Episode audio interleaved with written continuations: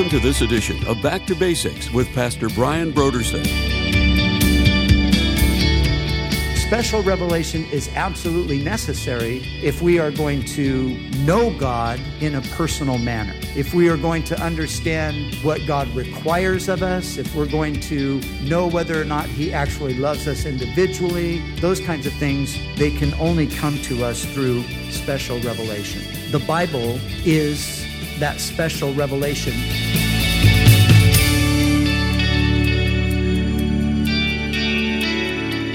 Today on Back to Basics, Pastor Brian continues his study in the book of Genesis. Join us as Pastor Brian begins his teaching on Genesis, chapter one, verses one through three, in a message titled, "And God Said."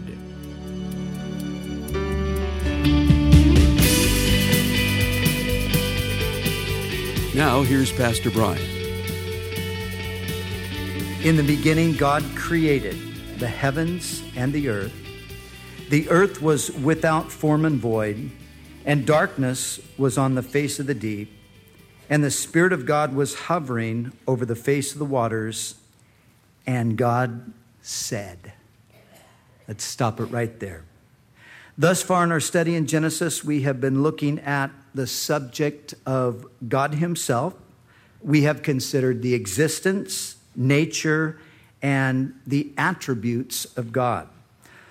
Although much more time could be spent studying the nature and the attributes of God, I want to turn to another vitally important and foundational subject, and that is the subject of the Word of God.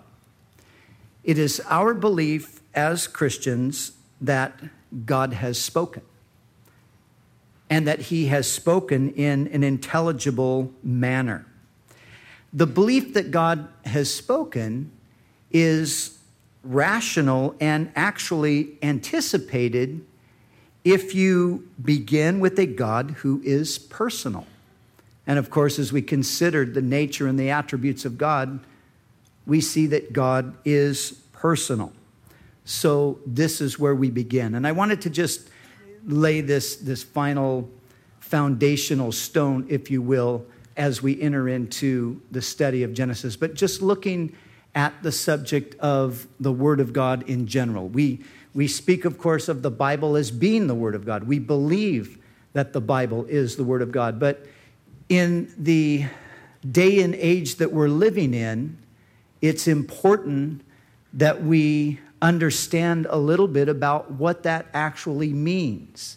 You know, these days it's not, uh, unfortunately, it's not good enough to just simply say, well, you know, I believe the Bible is the Word of God, because there's so much skepticism and there's so much antagonism. It really does make it necessary for us to have to know why we believe the Bible is the Word of God. And we need to be able to some degree to articulate that to other people. And so hopefully through our study this evening, we will be able to do that as we finish up. So beginning with this whole idea that God has spoken. Now, there are two ways by which God has spoken. And one is referred to as general revelation. The other is referred to as special revelation. And we're going to look at both. General revelation, just to give you a definition, is God speaking to man through creation and providence. Special revelation is what we have in the Bible. The Bible makes the unique claim that it, and it alone, gives a true knowledge of God. The Bible claims to be the only inspired, inerrant, and authoritative Word of God. It, it, that's a very exclusive claim. Of course, other religious systems have sacred literature, and they would also say that their books are of divine origin. But we're going to see that that is definitely the biblical claim, not only that this book is of divine origin, but this book and this book alone is of divine origin. So it is a remarkable claim, a very exclusive claim, but as I hope to show you, it is a claim fully supported by the facts. So we're going to spend most of our time looking at the subject of a special revelation, but let's just look real quickly at this other subject of general revelation. So general revelation is God revealing himself through creation and providence. And there are many passages in the Bible that tell us that this is one of the ways that God has revealed himself to man. Psalm nineteen, verses one through three is an example in the Old Testament. We read there, "The heavens declare the glory of God, and the firmament shows his handiwork. Day unto day utters speech, and night unto night reveals knowledge. There is no speech nor language where their voice is not heard." So here we're told in this psalm that the heavens are speaking. The heavens are declaring to man the glory of God. Day unto day is uttering speech. Night unto night is showing forth knowledge. So through creation itself, God is speaking to people. He's letting them know that he is. We find a similar kind of a statement in the New Testament in Romans chapter one, verses nineteen and twenty. And there Paul said this, "Because what may be known of God is manifest in them, for God has shown it to them. For since the creation of the world, his invisible attributes are clearly seen, being understood by the things that are made, even his eternal power and divine nature, so that men are without excuse." So again here, his invisible attributes are clearly seen, being understood by the things that are made. So in these two passages, we have a declaration concerning the, the general revelation of God through creation. But then we also have passages that refer to God's providence. And through his providence, he is also speaking to men. Jesus said something to that effect in Matthew chapter five, verse forty-five. He said, "Your Father in heaven makes his sun rise on the evil and on the good, and sends rain on the just and on the unjust." So providentially, as God is taking care of the affairs of the world in a natural sense, as he is providing for men, this is one of the ways that he reveals himself. And then Paul said in Acts chapter fourteen, "The living God who made the heaven, the earth, the sea, and all things that are in them, in bygone generations allowed all nations to walk in their own ways. Nevertheless, he did not leave himself without witness, in that he did good, gave us rain from heaven and fruitful seasons, filling our hearts with food and gladness." So this statement is testifying to the providential care of God. So creation and providence are, are part of this general revelation that God has given.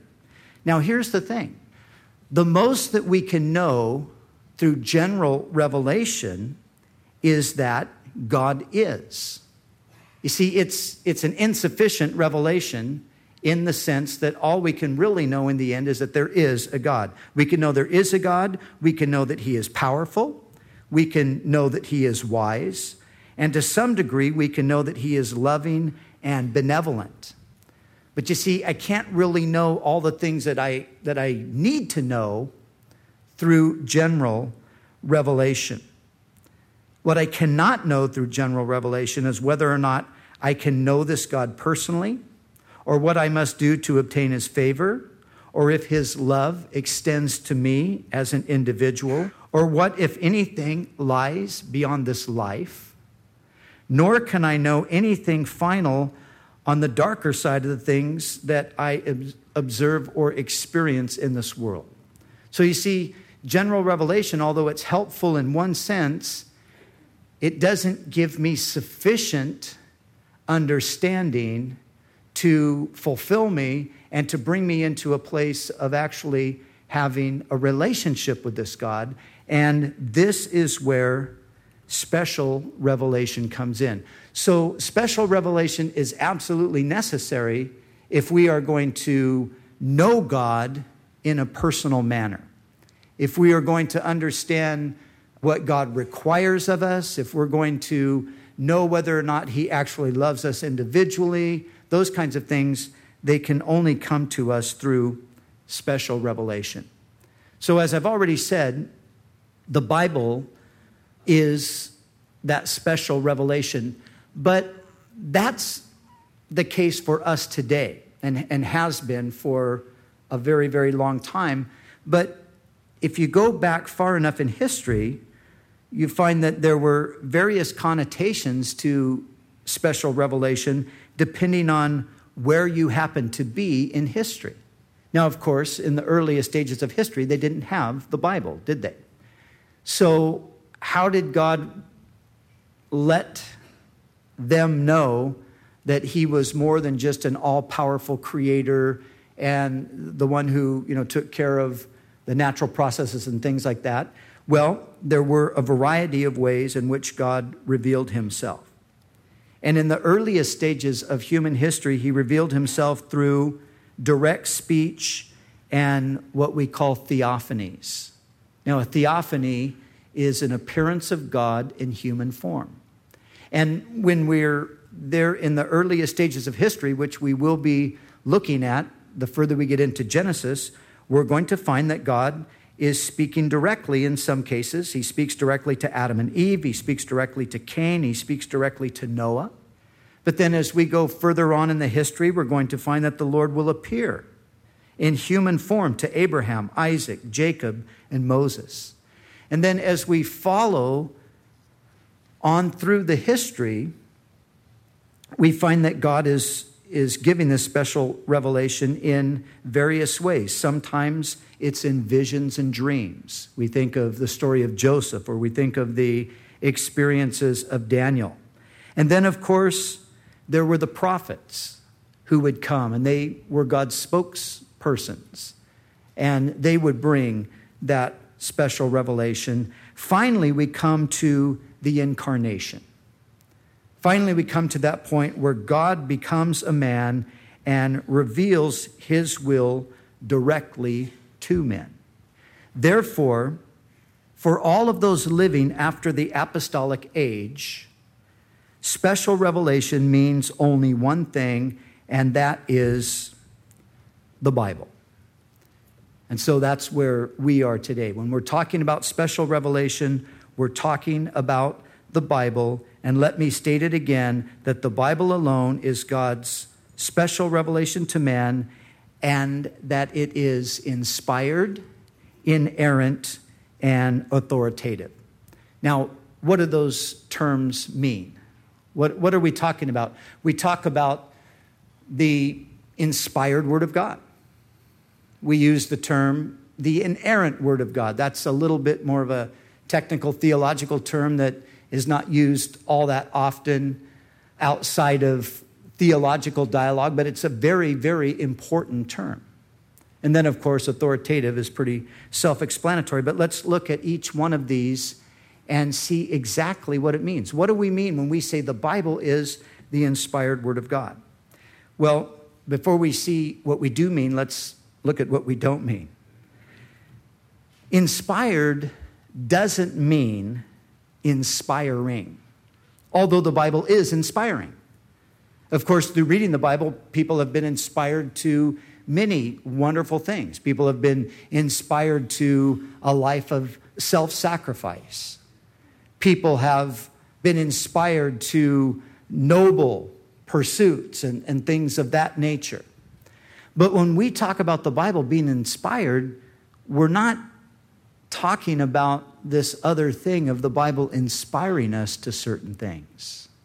Nor are we talking about the writers being inspired in a sense similar to great poets or authors or composers. Now, why do I bring these things up? I bring these things up because some people have said, well, you know, biblical inspiration just means the Bible's inspiring. No, that's not what it means. Some people have said, well, you know, the Bible's inspired much like a, a symphony is inspired, or, or much like a great poem. And the poet, you know, he had a, a moment of inspiration came upon him, and he wrote this beautiful poem. And oh, when I read that poetry, it just touches my heart, and the whole thing is also uh, inspiring. But that is not what we are talking about when we use the term inspired. What we are talking about is this, and the proper term is verbal inspiration. We believe in the verbal inspiration of the Bible. And what does that mean? It means that the writers were controlled by the Holy Spirit in such a way that they wrote not their own thoughts, but God's thoughts, not even in their own words, but in God's words. So when we're talking about the inspiration of the Scriptures, what we are saying is that this book is God's book. Even though he used human instrumentation to communicate, these words and these thoughts are not the words and thoughts of men. Peter put it beautifully. He said it this way. He said, "For prophecy never came by the will of man, but holy men of God spoke as they were moved," or literally carried along by the Holy Spirit. So Peter tells us that Scripture did not originate with man. You see, contrary to the belief of some today, the Bible isn't a collection of thoughts about God by various men in history. That's not what the Bible is. That's not what the Bible claims to be. It claims to be the very words of God. Paul put it this way. He said, all Scripture is God-breathed.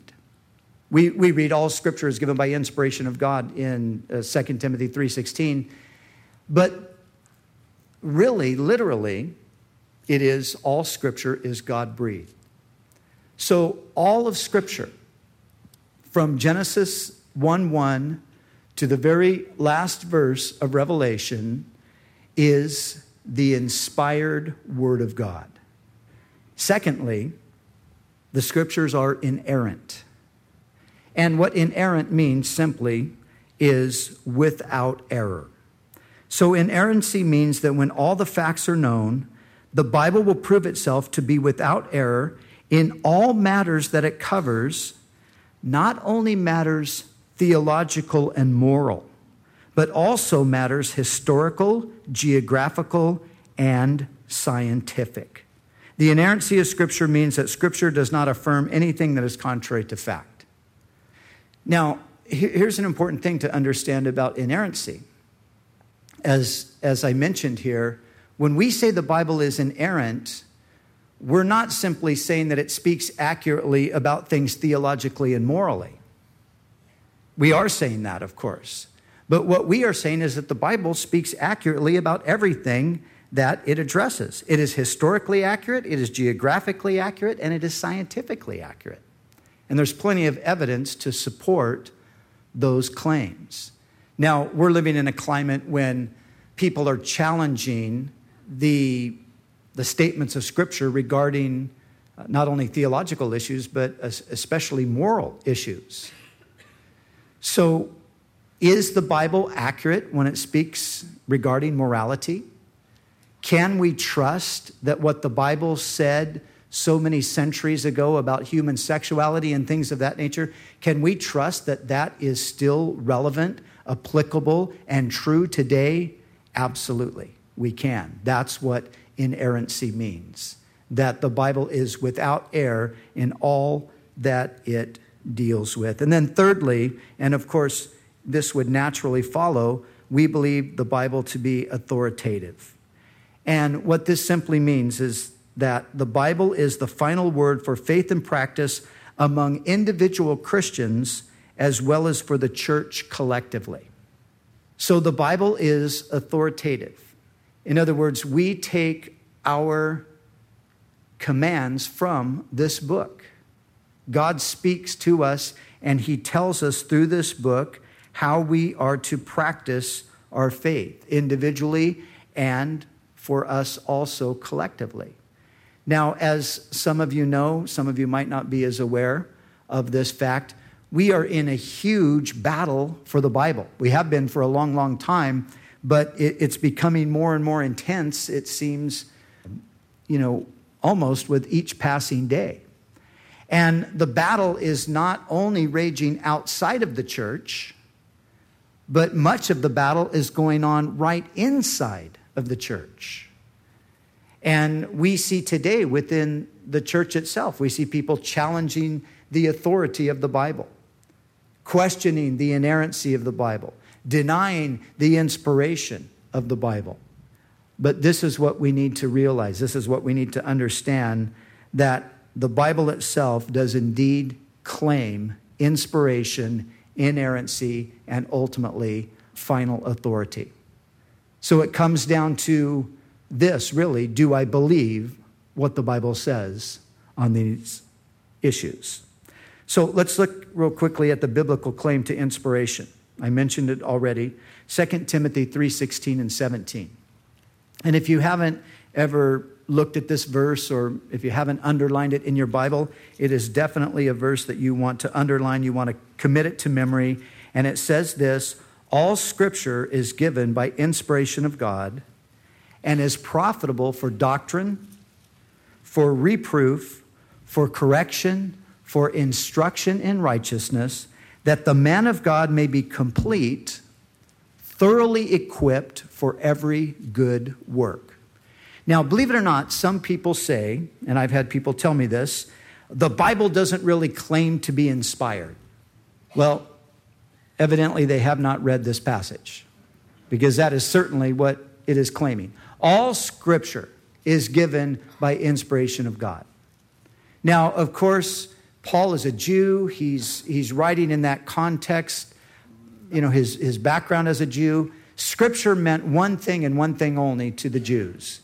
It meant those sacred books that they had that had been handed down from Moses all the way down through the prophets. Everybody was clear about what the scriptures were.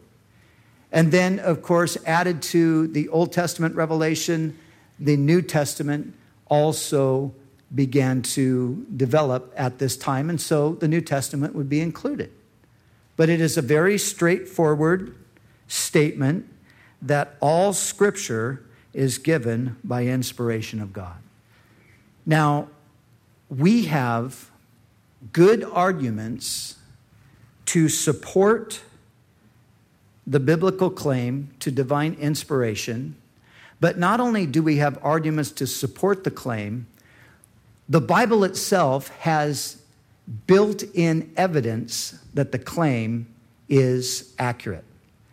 And so let's first of all look at some of the arguments in support of divine inspiration. Now, these things don't prove divine inspiration, but they, they bolster the case, and they also clear up a lot of confusion and misconception that people have about the Bible. So I want to give you four things that support the biblical claim to divine inspiration.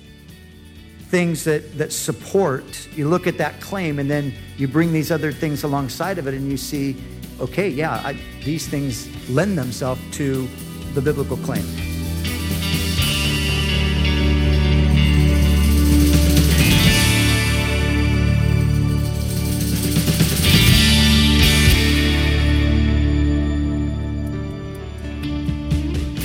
For the month of August, Back to Basics Radio is offering a book titled Bullies and Saints, an honest look at the good and evil of Christian history by John Dixon.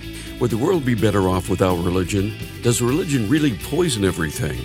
Many people today believe the world would indeed be better off without religion, and Christianity would be at the top of the list for most. In his book, Bullies and Saints, John Dixon considers these questions through the lens of Christian history. He examines the different periods of the Christian church, from its founding in antiquity to the Middle Ages, the twentieth century, and what we can learn from history today. This book will challenge your thinking about the Christian church that is worse and better than you ever imagined. So we encourage you to call us right now at one eight hundred seven three three six four four three or visit us online at back to basics radio dot com to order Bullies and Saints, an honest look at the good and evil of Christian history by John Dixon.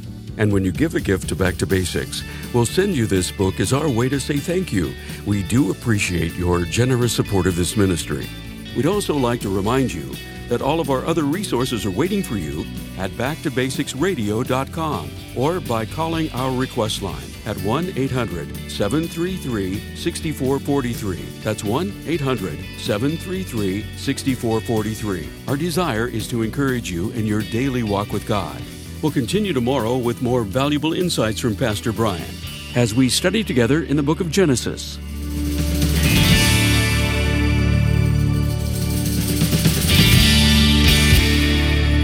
Back to Basics is the preaching and teaching ministry of Calvary Chapel, Costa Mesa, California.